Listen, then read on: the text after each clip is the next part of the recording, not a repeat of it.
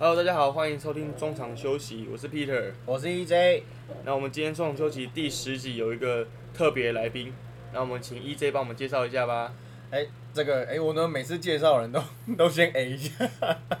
那这位，呃我相信很多听众朋友可能以前有看过一部电影，叫做《征服情海》。那《征服情海》里面的汤姆克鲁斯今天来到现场了，台版的汤姆克汤姆克鲁斯啊，他不开玩笑。他之前呢是前职棒杂志的记者，也是自由时报的记者。那他现在自己自立门户，跑跑出来开了一间叫做丙出运动经济的负责人。好，让我们欢迎林世明，世明哥，耶、谢谢谢谢，大家好，大家好。刚刚那个 EJ 讲的没有错，我想一定年纪的人才有看过 看过这部电影。对，当然这个东西，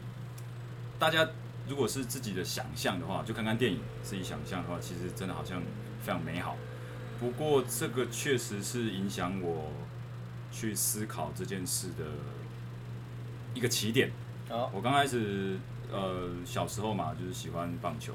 但是很快就发现自己没有对没有特殊的天分。也许哦，你也打过棒球？有，我国二的时候就哎、没有，我国小的时候就开始想这件事，国中的时候开始去参与，然后就是后来发现，嗯，虽然早上可以不用升旗，还有早餐可以吃，嗯但是会被打死。自己不是自己不是吃这行饭的，对，因为做不到他们可以做的事情，嗯，然后一直被教练打，一直被教练打，后来就对，就坚持了两个礼拜，只有两个礼拜就放弃了。所以那当然就希望可以结合自己的东西嘛。然后因为我我又爱写写东西，虽然说念的这这个也之后也可以鼓鼓励大家，其实跨行跨领域并不是一件不好的事情。那只要你有兴趣，把它结合在一起，也许就可以找出你适合你自己的东西。后来我是念中文，那写东西喜欢棒球，哎、想说哎、这样也许可以结合，所以就去考试啦，就考就经历了一些东西，然后转换一些跑道，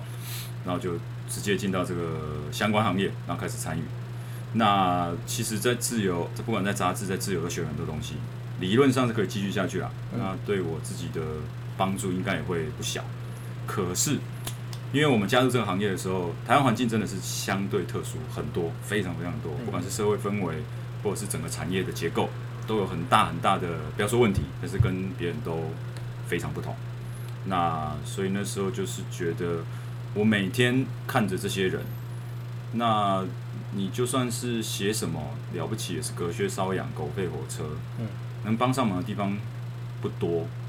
就是会有类似那种日复一日，然后那些问题永远都存在，时间一到，它就再重复一次。那这些不管是资方或劳方，就各自的要去轮回承受一些其实不需要承受的东西，所以就一直都在思考说，那我可以帮上什么忙？难道就是写写东西吗？所以在某一个关键时刻，某一个 moment，对，突然觉得，好吧，今天如果不做，也许也许明天就没有机会做，那就试试看吧。所以就直接去公司去自由时报提了，嗯我要离职。那但是长官说，那你要想干嘛？我要当经纪人。诶、大部分人都说我疯了，大部分人都说我疯了，因为在台湾没有相对制度啊，嗯没有相对的规范，也没有一套所谓的像国外这样，他们有严格的一些审核机制，考试机制这样，然后你要有一些相对的资历、相对的背景、相对的考核通过了之后，你才，而且他们是资格限定制的，你拿到证，你才能做这件事。如果你没有了，那就是不能做这件事。相对的，就会让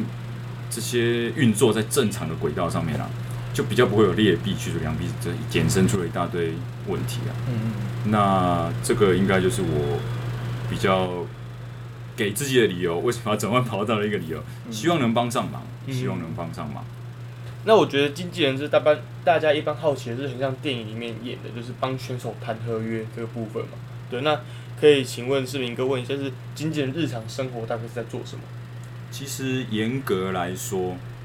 大家不要想那么美好，我们的工作其实就是他们职业生涯上的管家，呃，大大小小什么事都要做，只要跟他球场上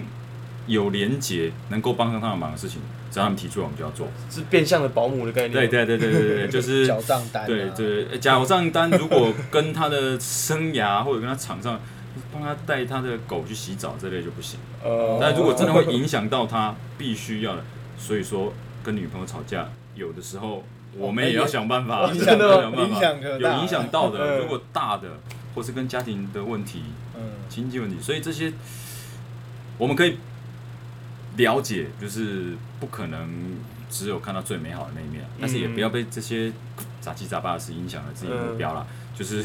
反正你就是疑难杂症，嗯只要跟球场有关的东西，你都要想办法解决。那有什么什么需要具备什么专业能力，还是什么特质吗？这个我之前哦写过好大一篇，洋洋洒洒写了大概五千字吧，其实真的很多。但是简单节目对节目效果，那我们简单来讨论啊。专业能力，我我想可以从几个层面来讲。第一个，虽虽然是陈腔滥调，但是一定要有热情，真的要有热情。不管是，而且那个热情不是纯粹的说我喜欢，嗯，你必须要喜欢到和发生很多让你讨厌的事情，你还会喜欢这种程度，再来跟我讲说哦，我有热情，因为大家都可能看得很美好嘛。如果是你的偶像在你面前发生了一些很多很难不堪入对目对对对一对接受事情，对，那你还能保有这个热情吗？嗯你还能把我这个热情说，我把它引导回正轨，嗯或者是什么什么之类的吗？所以这个是第一个部分。那第一个部分，你说专业能力的话，其实很多，我会比较建议大家就是第一个初阶，也许我们可以从初初阶、中阶、高阶来讨论。初阶你要懂嘛，懂这项运动对吗？，你要先有热情了嘛，那有热情了嘛，开始来看球了嘛，你要懂这样为什么是是是一一一垒、二垒、三垒，然后什么一二三六四三是什么鬼之类的，这些通通都要了解。然后为什么怎么怎么打，怎么接，然后哪个位置可能是在手背光谱的哪一端之类的，所以这些基本的，我认为这是初阶啦，就基本知识一定要有，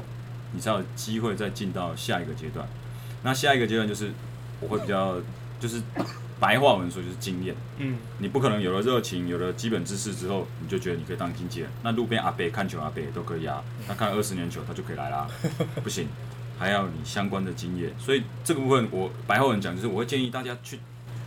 接触这个产业。现在很多小朋友都会来问啊，妈妈怎么办？怎么办？我就简单，我帮你介绍，你就去当场务，去当球团的公关，去当甚至随便练习生，什么都可以。只要跟这个产业未来有任何也是一样啊，你们就去那个产业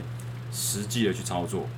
不管你的职位是什么啦，你一定会从中学到很多很多东西，看到很多的东西。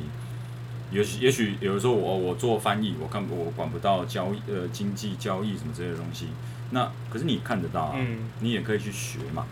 那这些东西都可以累积，累积的呃聪明的人也许累积的快，或是什么的，你就可以累积很多很多本钱，去了解，把热情、专业跟这些经验结合在一起。嗯，那最后就是相对专业的东西啦，像国外，哇，资格多到有时候 难解释。反正像像你们想象得到啊，像相对的一些法律背景啊、会计背景，其实都是相对必须的。在国外是相对对基本的门槛，对啊，不然你就是要有其他的东西因。为我知道那个 Boras 他就是律师出身的，对啊，对啊，几几乎都会有，而且他们都会有一些及时的审核机制。嗯。比如说啊，大联盟四十人名单，你要拥有拥有这个选手多久，干嘛的，所以你才那个规范其实相当严格啊，然后也都一直在与时俱进，一与时俱进，一直在修正中，所以那个会就是变成是你最高阶你必须拥有的专业的这些能力，那这些东西其实也可以帮助你把前面的东西运用的更好。嗯，那除了谈合约以外啊，这个我刚讲到很多私底下的事，所以相信选手跟经纪人一定是有相当程度的信任。但其实我们知道，这个很多就每一一种米养百种人，还是百种米养一一种人，一种米养百种人，都有 一种米养百种人。那那我们这个做经纪人的人要怎么跟选手沟通，然后进而取得信任？我觉得这个跟就跟刚刚上一题的尾端有一点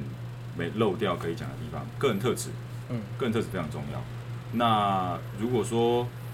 一样白话文那种掉书袋的，大家就不用讲。如果是白话文的话，跟学友沟通取得信任，我的建议啊，我个人的做法，因为每个人方法可能都不一样。你说整天去球场跟跟他收球，每天拿饮料给他喝什么，这这都 也许是个方法，但是也不见得。啊对对，也也可以对。但是我的做法和我的建议就是，真诚的对待每一个人，不一定要有目的性的去做什么啊。也许你可以把目的放在最高的地方啊，崇高的理想当然就会被人家接受。也许如果你的目的是就是我想要帮上忙，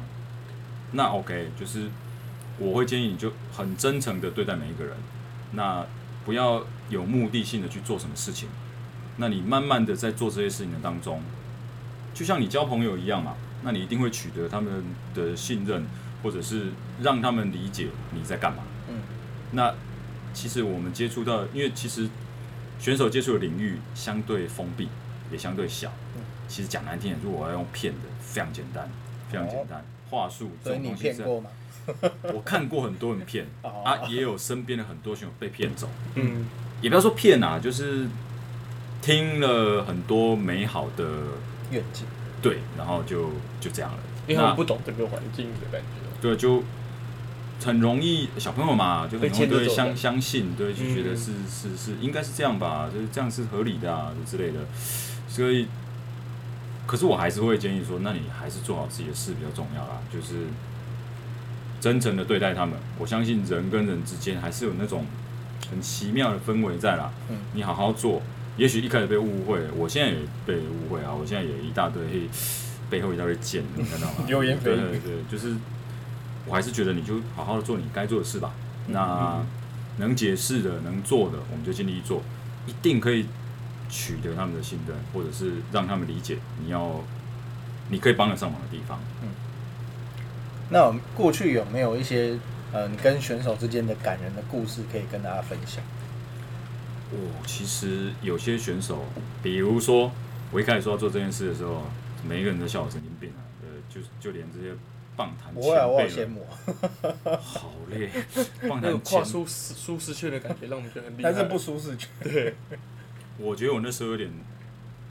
疯了，对，就是有一点，我不管啊，我就是要这样做，我不管啊，我不管，我就是要这样啊。当然一开始一定会碰一鼻子灰啊。说实话，这个产业没有发展之前，对啦，大家都会宣称宣称他们是第一家这样。可是，在我开始做这件事之前，其实台湾就两个元老，就嗯，是保安展业这两个超级大公司，很有很有制度，也相对完善的公司在做这件事，剩下几乎没有啊。我的印象中啊，我们那时候当记者也是要问一大堆人嘛，就大概就是那样，就是会被人家称为我们我们后来也也都有这种困扰，就被称为砍高啊、中介这一类的，哦就是这种调调啊，就这样而已啊。所以我们开始做这件事情的时候，你要怎么去告诉一个选手说，我可以当你的经纪人，我可以帮你做什么？这其实是呃，对我信任啊，信任我们一起去吃饭、喝酒、聊天，这都可以啊。就是我要把我的这些东西交给你。嗯，在台湾这种环境下，其实最感人的就是一个选手跟我讲说，没关系，我一定会当你第一个选手。哦对哦，我一定。那不过你要把你的计划案给我干。不过不管怎么样，我一定会当你第一个选手。嗯那我们现在一直合作到现在啊，就还有一些选手是会做出一些，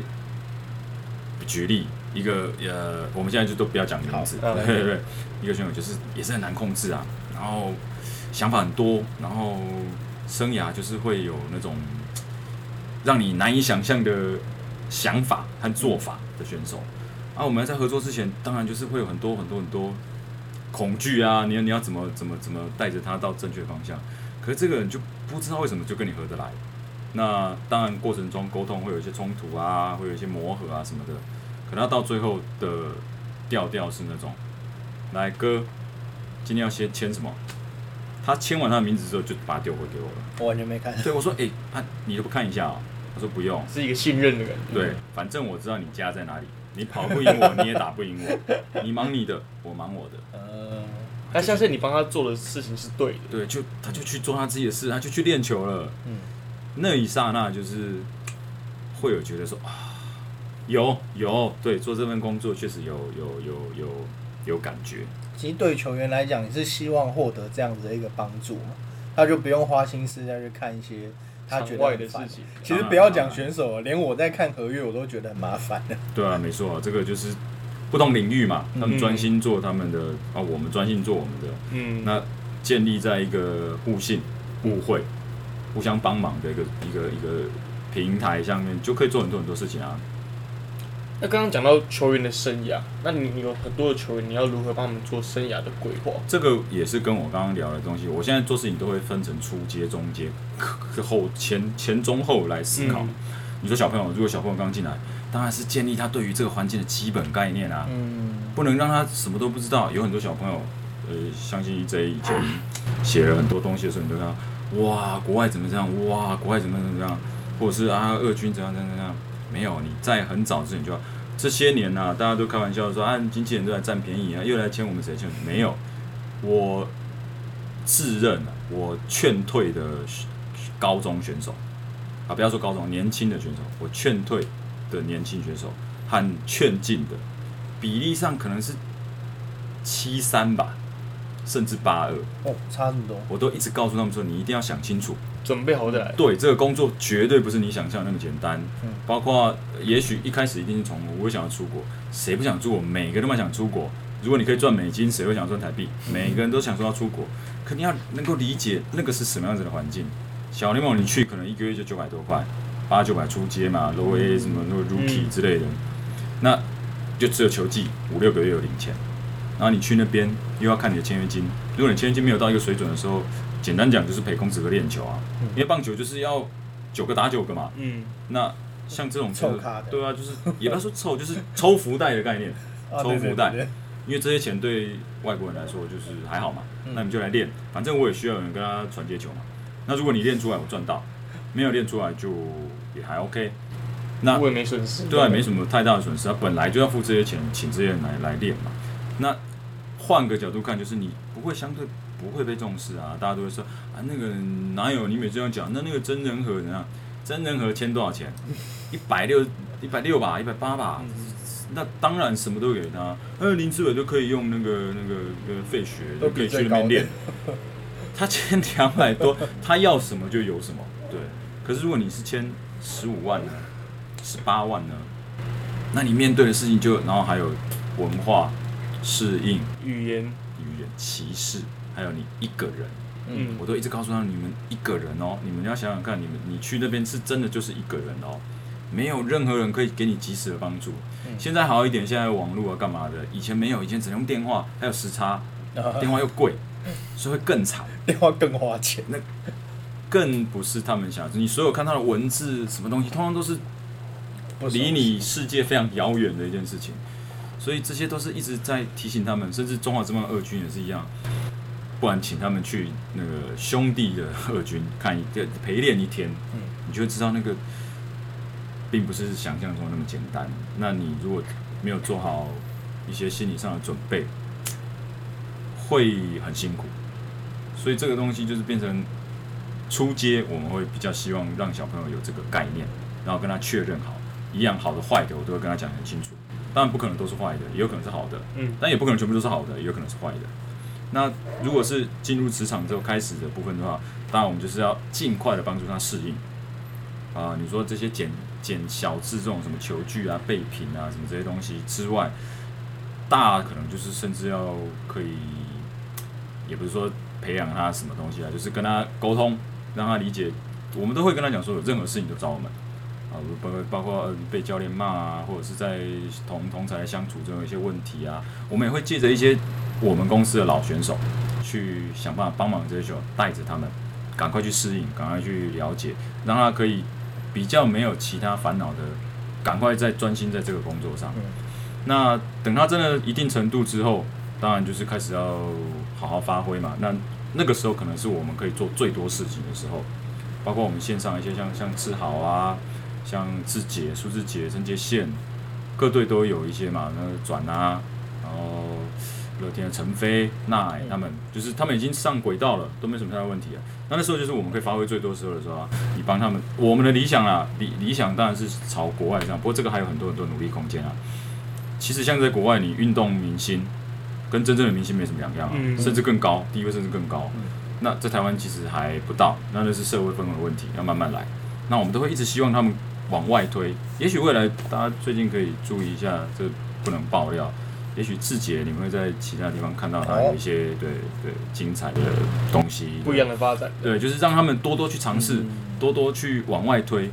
脱下球衣还有人认识你，那才是真正的明星嘛。可以真的，那这个要讲了。对，在场外的部分，我们就尽量让他到各个领域去曝光，接触更多人的，因为那些东西都会，我都一直提醒他们。像之前我们帮杰线找那种什么时尚周，嗯，他跟我说：“哦，我现在穿的跟道士一样，这真的时尚在哪？我看不出来。”我说：“对，就是你你看不出来懂 就是时尚就是时尚。”对，可是这些东西都会给他一些，也许是经验，也许是应对那个场合，也许是也许是待人处事，就是一定都会给他很多帮助，甚至让他自己内化成一些东西之后，在球场上可以发挥。也相对冲他个人价值跟倾向对，这个就会往可以让他有更多元化的东西发生。嗯那当然，场内的就是好好的帮他谈一份好合约嘛。对啊，这个就会又会牵涉到等，也许我们后面会提到的东西，就是我们可以发挥的比较淋漓尽致的部分。嗯那最后当然就是我们现在也有一些选手开始要步向，因为人就是会老，上了上帝就是这么残忍，你什么都学会了，什么都有了的时候就老了，对那。那这个时候，我们也有一些选手，我都会尽量鼓励他们不要那么快的。当然，台湾台湾环境特殊啊，你可能三十五岁开始，大家就叫你老将，老将，我都尽量尽量戒掉这个词，就是资深的选手啊，成熟的选手对。这个时候，他们就可能都会开始面临一些挫折。我们最近有一个选手开始啊，因为理论上啊，没错，你打的跟三十八岁的选手打的跟十八岁选手一样好的时候，我如果是球团，我会考虑先用十八岁的，嗯因为也许我给他更多的机会，给他更多的磨练，他会长得更好嗯。可是三十八岁的选手比较难再进步嘛，嗯那可能是生涯末期，所以相对来说，他会面临的考验、面临的那个压力就更大，就是哦，我随时要被淘汰了。这个也是我觉得运动员很辛苦的地方啊。我们普通人也许三十几岁、四十岁，可能都还正在事业上要冲刺啊，干嘛的，可他们就是要开始面对被淘汰这种这种感受。所以这个时候，我们可能就是要，也许关心，也许同理心的去理解他现在的状态，然后去帮他寻找什么是最适合他。我举一个小例子，有一个选手就是大概前几年吧，就是他认为他被球队放弃了，嗯，然后一直要求我们去跟球队讲，他说我甚至都跟教练讲好了，我要转球探，然后我不想打了，你就帮我。我那时候坚持不要，我就是不要，我就是不去讲，我不要啊，我就是不要啊，我什么电话都帮你打好，你跟他讲，我不要。嗯，就啊，你这个经纪人这样，那叫你做事又不做，我说我不要，因为你时间还没到。你有你的专业，我们也有我们的专业啊。我认为你还没到，也许给他一些信心鼓励，然后试一下，再赶快去了解球队对他的态态度是什么。那如果也许其他球队会不会有更好的发展哦，之类的，嗯做好这些准备。当然我们要做好一些功课，才能有一些判断。所以我才很敢跟他讲说，，why，，我不要去帮你讲这些。就是变相的给他一种信心啊，然后。半年之后，没事啦。现在呢？现在他还在拿二十万，还在丢啊。现在会跟我说，嗯，哥，我要跟三哥一样，高剑山一样，我要跟他丢到四十三岁才要退休，很好。对，所以这个在每个阶段，我们都有一些，如果真的不行的时候，确实也有一些小朋友，我们之前合作的小朋友啊，时间差不多的时候，我们就会把最坏的状况、最好的状况告诉他了，那最坏的状况也告诉他，然后帮忙他做一些评估。确实有一些选手就卸下战袍，尽快的转跑道嘛，因为他们都还年轻啊，还可以做很多很多事情。那也许反而是帮上他们的忙。嗯，这个可能就是我们在生涯规划部分粗略的，当然还有很多很多很多案例啊，那就粗略的概念，初阶、中阶和生涯的末期的时候，我们可以帮他做的事情，这样。嗯，那刚刚有讲到小联盟，虽然说很久以前，刚刚有讲到小联盟，那其实因为疫情的关系，在前一阵子，美国职棒小联盟已经确定取消了二零二零年二二零二零年的球季。那这个连大联盟也有很多球星，就是扬言要退出今年的赛季。那这个我想请问一下市民哥，从经纪人的角度啊，你要怎么看这一场这个算是全球体坛浩劫？我都一直跟小朋友或者是跟我们选手聊，都会聊到，没有什么是永远的，真的，然后也没有什么是一定的。嗯只要有人跟你讲我保证，哎，基本上就不要相信他，对，基本上就不要。嗯业界很多哦，对，就是像这种疫情或者就是突发状况啊，我们简单讲就是突发突发的状况这样。在我们跟选手沟通，我们公司比较特别啊，我们都会做一些让选手觉得啰嗦的事情哦就是在我们合作之前或者过程中，我们就会一直去跟他们聊这些东西。你说像疫情这个，说实话，我个人是相对悲观，嗯因为我们都有以前当记者的时候有都有被派着到处跑啊。然后有感受过美国大联盟啊，或者是这些外界的这，他们好像真的对这些事情都不太 care，、对，就是。也许英雄主义吧，嗯对啊，或者什么之类，他们好像对这个都没有什么。现在他们的疫情，说实话，前几天不是还是在一天四五万例的一直在跳，嗯一直在跳。那我个人是相对悲观啊。其实像今年，其实就很多回到回到我们这个这个球界来说，其实有很多小朋友有机会出去的，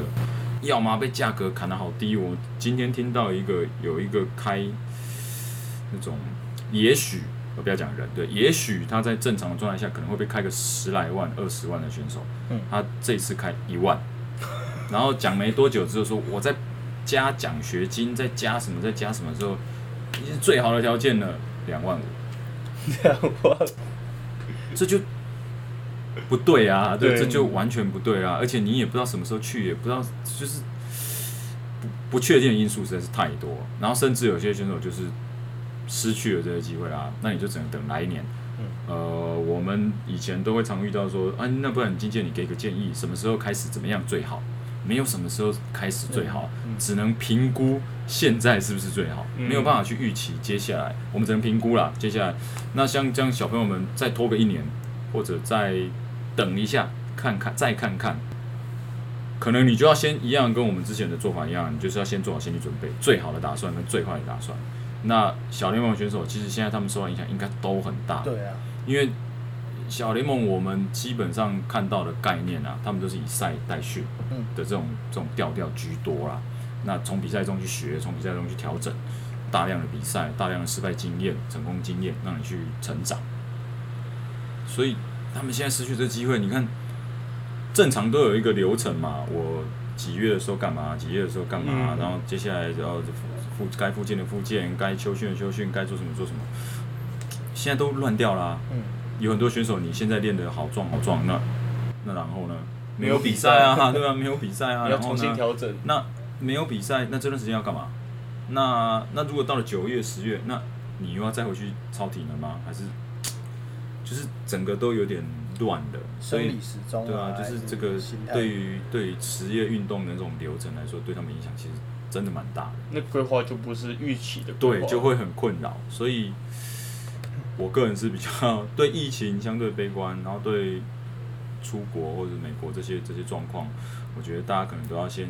想一个备案，然后有、嗯要有最好的准，做最坏的准备，然后再正面思考。这样。嗯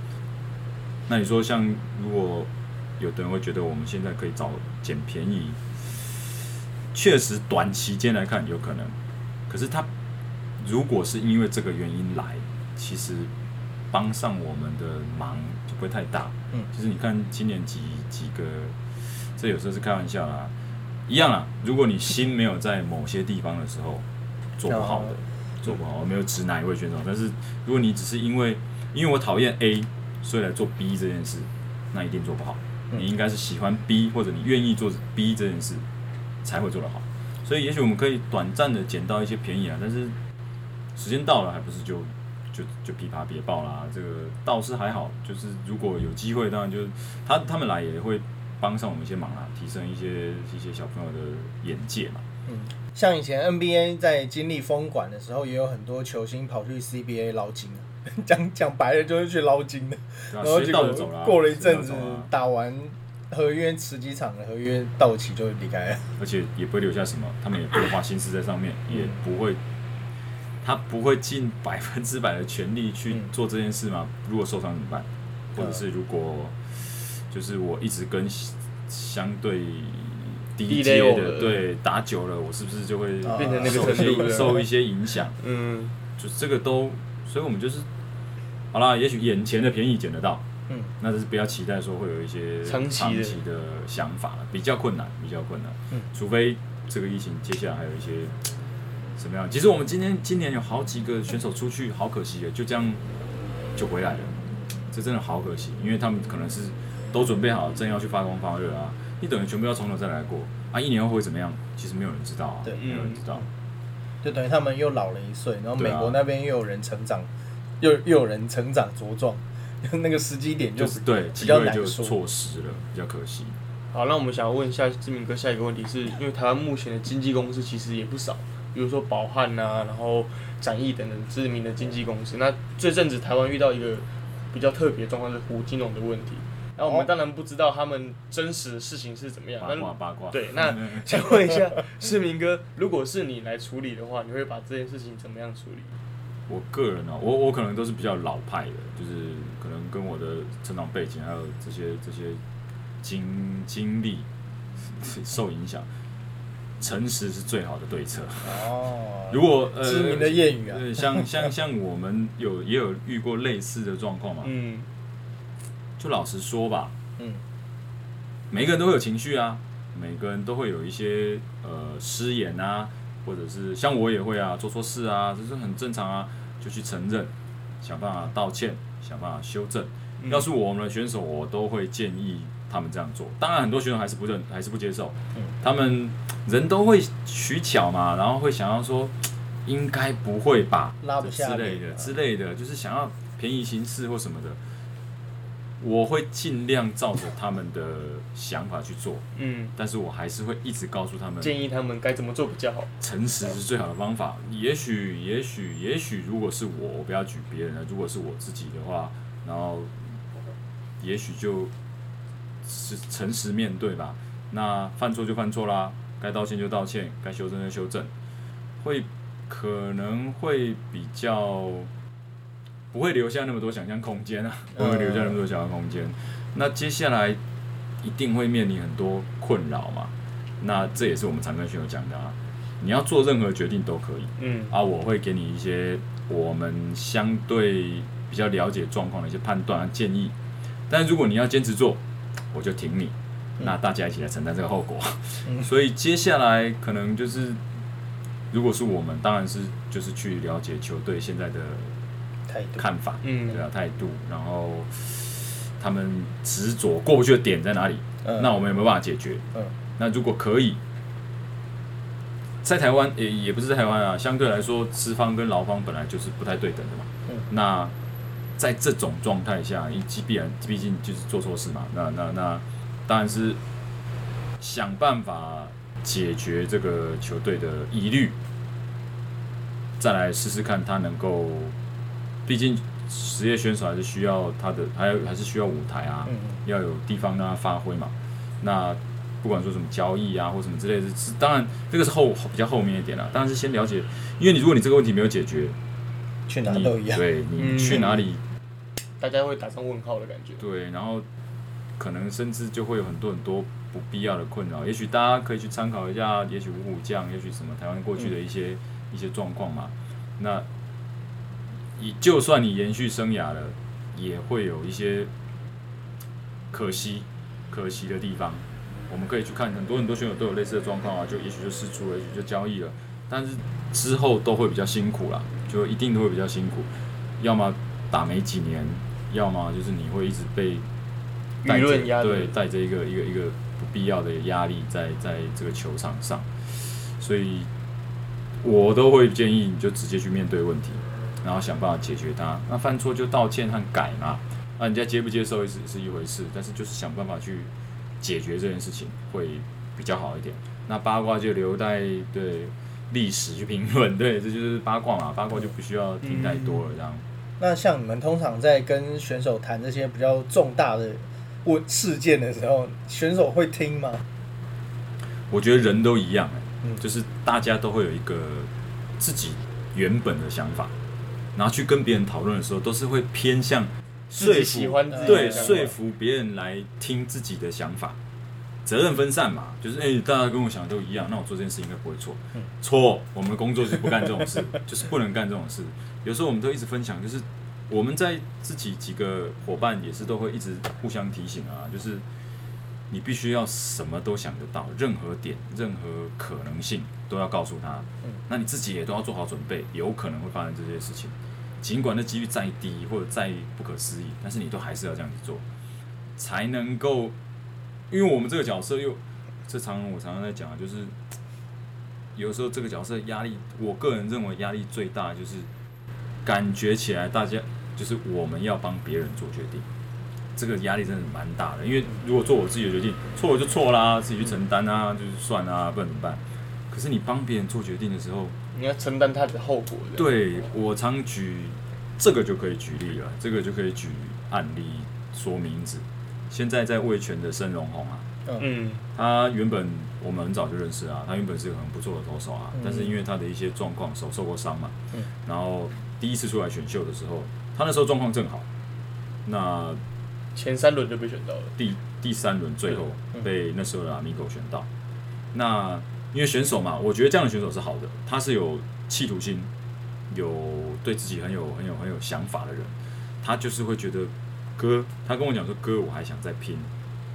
因为那个时候我没有帮他准备，因为他那时候去移训吧，有去日本，嗯。最最快丢一五四，然后有一些球探啊，我记得是日呃巨人吧，反正有两两支左右，我印象是两支球队的球团有兴趣，他们想看。我们那时候还都还安排安排他们说哦，那在那他回来之后会在哪边出赛，还去拜托郭李健夫总教练，对，就是让他，因为那时候还没调整起来，他不可能直接先发丢个八局，不可能，嗯就是让他先发出赛，让他先丢，比如说三十球、五十球之类给人家看，这样。那在那样的氛围下，然后他又很想拼，我说实话，我想了好久，就是那我要怎么建议他？因为说实话，那时候大家可能都误解了，也许大家去翻翻乡民们，乡民们去翻翻那个时候文章，不是我们不愿意，也不是球队开的不好，也不是选手怎么样，都不是，是人都有梦想嘛。那那那他很想啊，身为经纪人就想要 push 他，帮助他了。我喜欢有就是有目标，对对，有目标的选手，嗯有企图心的选手。所以我想了很久之后，我就跟他说：“好，那我们就来拼。”大概在两个礼拜之后，他手第韧带断第二次就断了。嗯所以那时候我就很，一直到现在我都很常想到这件事。耿耿于怀的。哦，一一一鲁的个啊，一鲁就是申龙宏的原住民名字。嗯以一鲁的个性啊，他是很乖。如果那个时候我逼他，比如说我跟他讲说，我不管啦、你就是去签，因为那时候球队开的条件其实相对很好，相对对他很有保障的，也是感谢球队在这一次 这一次的给他的条件里面。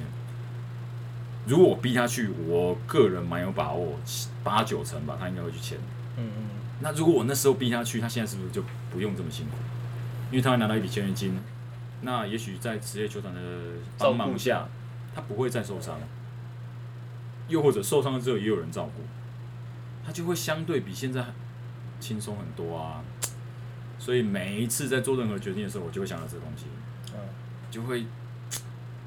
我要怎么做这些决定，或者是给他，所以后来就是尽量都持平啊。我要把所有可能性，有一百种我们就讲一百种，讲再多都没关系，就是希望能够让他全部了解，然后再帮忙他去做一个好的决定。我们可能会设计你要这样做，A、B、C 各有优缺点，那可能的走向会是怎么样？那最后我们的建议，如果你要问我的建议，可能会是哪一个？但是你想要哪一个，我们就来试试看，会比较好了。但是大部分，如果你像刚刚你们提到的，在跟学友取得信任、沟通之前，这些事情都有做好的话，后面这些事情就会相对比较容易。嗯，就算没有达成共识，也会进行的比较顺。嗯。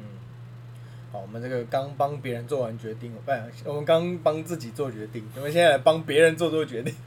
就是这个台湾这个职职棒当然已经算走在蛮前面，而且蛮成熟。那后面无论是篮球啊还是排球，也迟早会走向职业化之路。那世明哥有没有想要想有没有一些话想要对这个未来想从事这类行业的年轻人说说的？我是觉得一定要有，你大家一定要找到一个原因，就像有啊，就是找到一个理由，我为什么要做这件事情。就像我们很多选手一开始，如果他面临一些挫折啦，或者有一些奇怪的不好的行为或什么之类的时候，我们都会跟他沟通啊，就像你先想想看，你当初为什么选择要打棒球？也许是好玩，也许是有兴趣，也许是诶我很上手之类的，你就先想想看。那如果你那个东西还在，那就不要再去想这些不 OK 的事情啊。嗯，所以如果建议的话，因为我现在也没有做特别好啊，那建议的话就是，也许你们可以想想看，当初你们为什么要做这件事，嗯，然后好好的，因为很多事情不会凭空掉下来，不会你说我要当经纪人，那你就真的变经纪人了；我要当职棒选手，就直接当，不可能，你必须付出很多东西，然后你可能要去学，可能要去承受失败，要去贴冷屁股之类的，嗯，但是就是不要忘了，一开始你为什么想要这么做？嗯，那因为这一行哦，其实，在目前台湾的环境里面，其他东西我就不敢讲了。如果是我我我我接触的这个行业，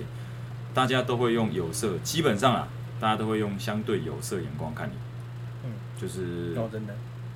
你们我听过印象最深刻啦，就是一直到现在进球场都还是会有这种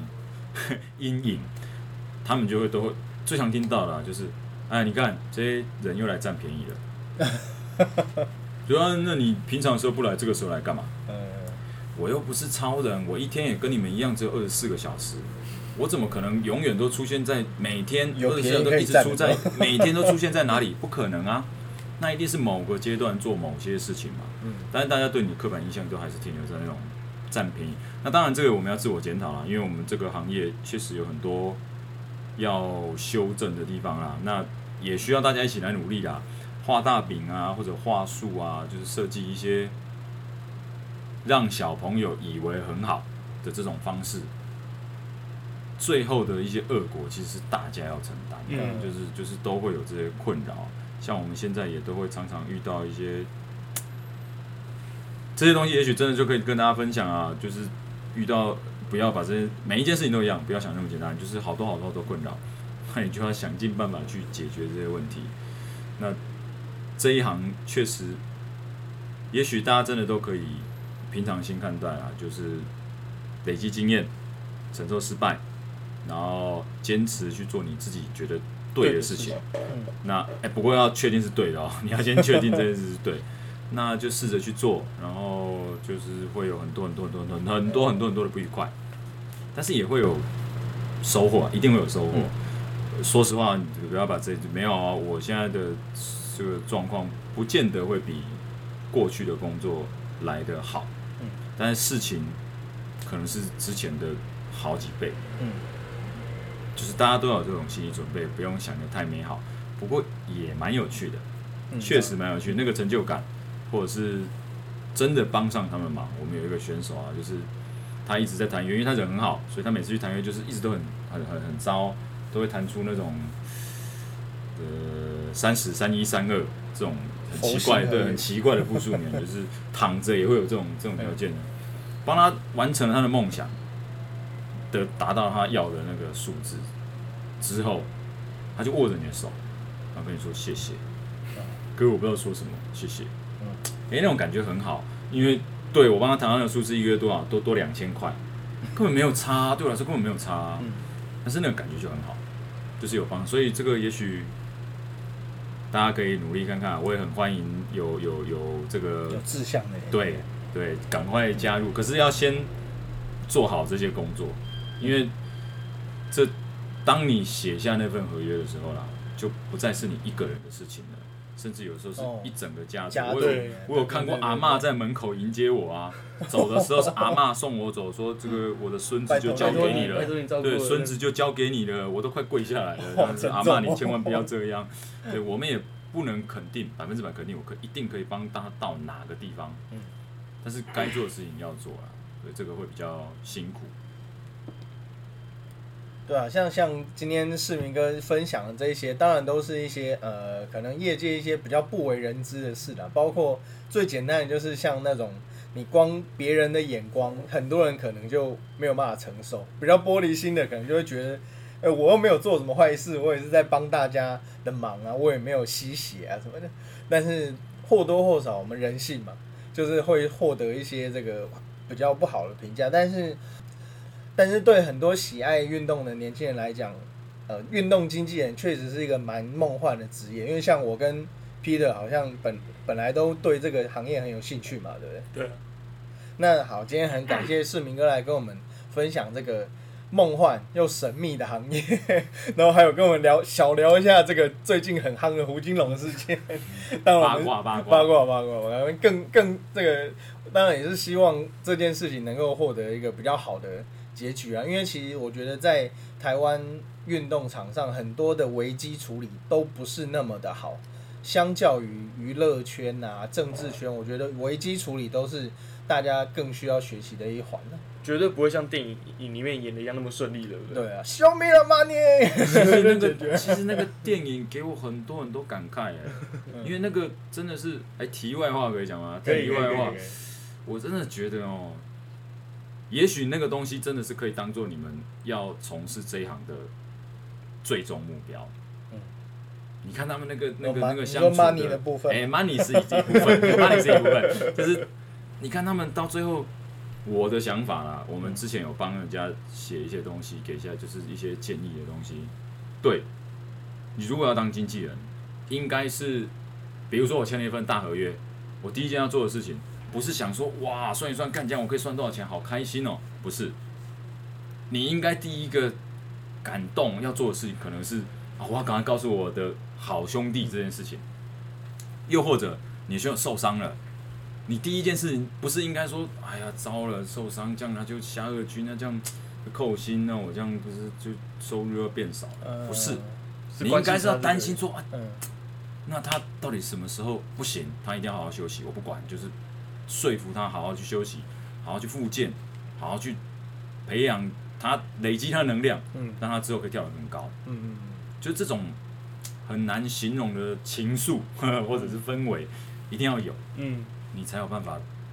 好好的做这件事情啊。当然，这个就又见仁见智，也是有人很欣赏啊。我就好了，就拿然后有机会的话，真的去看看那部老电影